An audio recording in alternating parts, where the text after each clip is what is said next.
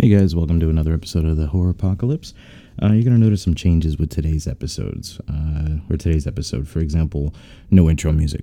Uh, I'm having some issues trying to figure out how to um, work with the audio and, and get a new track. I'm also recording in a different level right now, so hopefully this sounds good, and we'll see before we get to um, before we finalize it and put it out there for you. So in post, I can play around and play with this a little more. Um, but today's episode is actually brought to us by one of our fans and one of our listeners. Uh, Ron, thank you so much for the suggestion. Uh, but today's.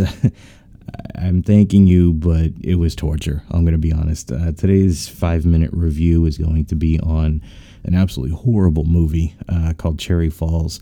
Uh, stars Brittany Murphy, uh, Jay Mohr, and um, oh god, I forget the the guy that actually plays her father, uh, Michael Michael Bren, I think is his name. But anyway, before we get to that, just a little bit of updates on some things that have been happening. Um, I've gone on a buying spree on Blu-rays, so my horror collection has about tripled in the last, uh, I'd say, a couple of weeks. I do want to apologize for not getting any new content out to you guys in a very long time. We've been busy. Um, Ian, I'm not sure how uh, when he'll be able to join us again. I've got another co-host lined up, um, but he's having some technical issues as well. So hopefully we can get all of that straightened out. I can introduce you to him pretty soon. But uh, let's just let's just go ahead and jump right into it. Um, we're gonna start the the five minute timer uh, right about now. this this movie is bad. I'm just going to jump right to it. The movie is bad. It's horrible. Um, it does take a pretty cool new twist on on the uh, who who the targets are in in a horror movie. For example, nearly every horror movie, uh, some of my favorites, um, Friday the Thirteenth, for example, they're going after the people who have sex. This particular movie it is the um, the ones that have sex that are safe. The killer is actually going after virgins, which I don't quite understand how that plays into the motive why this particular character wants to kill virgins. I, I don't quite understand it. Now, let me preface this by saying I, I've watched based off the recommendation, I went ahead and I looked uh, to find the best version I could find. I know I have on VHS an actual uncut, unedited version. It was the the work print, and um, that one was okay. I mean, it wasn't a great film, but it was a little better than the version I got to, to watch and stream. Um, the one I got felt like it was a made for TV movie. So and if you guys hear anything in the background, I'm actually going to try and stream the movie through some of these five minute reviews so you can kind of hear some of the stuff in the background. But anyway, um, yeah, they, they were targeting virgins. That was neat. It was a pretty cool twist.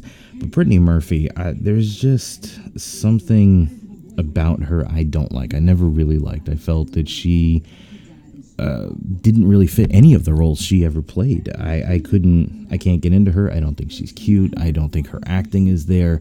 Just everything about her was was horrible in my opinion.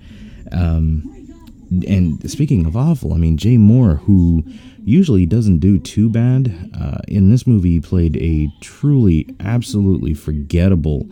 Um, uh, uh, transvestite killer. I mean, it was a cross-dressing killer, which again I don't quite get why he wanted to take on the persona of his mother to be this killer. I mean, I understand getting revenge, but why not just get revenge as yourself? I didn't quite understand taking on the the visage of, of the mother. Um, and th- there are so many other great cross-dressing killers out there. Norman Bates, for example, Leatherface, even in Next Generation, did a, a cross-dressing area. Um, Eddie from He Lives by Night, fantastic Asian movie.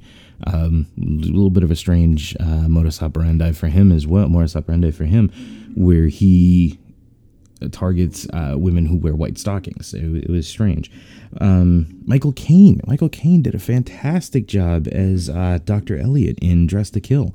I mean, Norman Bates is probably the pinnacle. And when you put any kind of cross dressing killer into a movie, you're going to compare it to Norman Bates, it, especially if they're going to be taking on the persona of their mother. So that was. He just never lived up to it. The Jay Mohr could never come anywhere near um, uh, Norman Bates in, in this particular type of role. Uh, God help me, I don't even like um, Rocky Horror Picture Show, and Dr. Frank-N-Furter was a better cross-dressing uh, character than than this particular character was. Um, none of it is really related back to to Leonard, the character by Jay Mohr, why he did it. Everything just seemed so very ridiculous. Um, on top of that, I mean, the, the beginning of the movie starts off with uh, Jesse Bradford, who is in one of my favorite movies of all time, uh, Hackers. Fantastic soundtrack, great movie there. So if anybody wants to recommend that for me to review, I'll be glad to do it, even though it's not horror. But Jesse Bradford played Joey in that, and that was probably the most aggravating role I have ever seen any character play. And yet, it was better than his character in this in this movie. Thankfully, they got killed pretty quick. Um, but it was just a slightly better better role than than Joey. But anyway, uh, he even Jesse Bradford does a lot of great roles. He was, I believe, he was in NCIS. He does a lot of television stuff, and through all of that, it was almost ruined by this particular movie. Um, the best actor in this entire movie was was Michael Brent. He was he played the sheriff who uh, his name was Brent. He's actually Jody, um, uh, Jody's father, and uh, he I actually felt his I felt like his emotions when he was crying and admitting to his family what he did. I felt bad for him. I felt the the uh, the pain that he was feeling. He really conveyed that. But all in all, he was the best part of this movie. Forgettable killers, horrible kill scenes. I wanted half the people to die.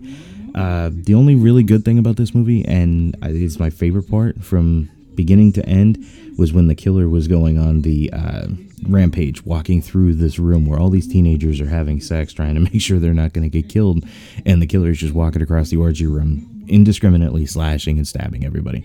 That was funny. It was hilarious the way it was filmed, and I don't think it was intentional. I hear a lot of people talk about how this is a horror comedy. It just didn't feel like a horror comedy to me it just felt like a really poorly put together horror slasher for teens and to kind of help promote sex. But all in all, that's that's it. Um, I want to say thanks again to Ron for recommending this movie. Um, maybe someday we can do a, a little more in depth review on it and we can discuss it more um, once I have another co host. But um, thanks, Ron. And guys, if you want to, you know, hear a five minute review, uh, you want to recommend a movie you've been tortured and seen it, and now you want me to suffer, you're more than welcome. Send it. Send me the name. Uh, you can reach us on Facebook or Twitter. We're also on Instagram. Uh, we don't post a lot on Instagram, but every so often, I'm sure you'll start seeing some stuff popping up. Um, so hey, reach out to us. Let us know what you you want to hear, and you know, thanks again.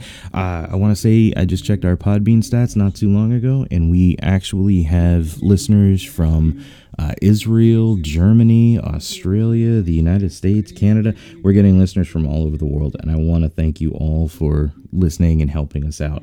Um, I want to go ahead and formally announce too, uh, which we'll discuss it later in some other episodes. We're going to have a contest coming up once we get rolling with the new uh, co-host, or if Ian can can get back with us uh, and be a, a, little more regular as well. Um, I'm going to hold a contest. We're going to see if we can raise some money for cancer research, and in doing that, um, if we can reach our goal, I will shave my head. No lie, if you guys know me and you know uh, you've seen me in real life. We've talked. You know, I've got long hair, and I think it's about time. You know, and I want to show dedication to to this. My my stepfather passed away um, uh, a while ago from cancer. We've had a lot of cancer hit our family, and I figured this would be a great platform for us to try and help some people out. So keep an eye out for that contest. We'll probably uh, do uh, a thing on GoFundMe, um, where it's a little more secure. You know your money is going to, to what we say it's going to go to. So keep an eye out for that, guys. And if you want to see me shave my head, we will probably stream it on Facebook Live. So add us on Facebook, add us on uh, Twitter, and reach out to us. Let us know what you think. Okay, guys? Thanks for listening.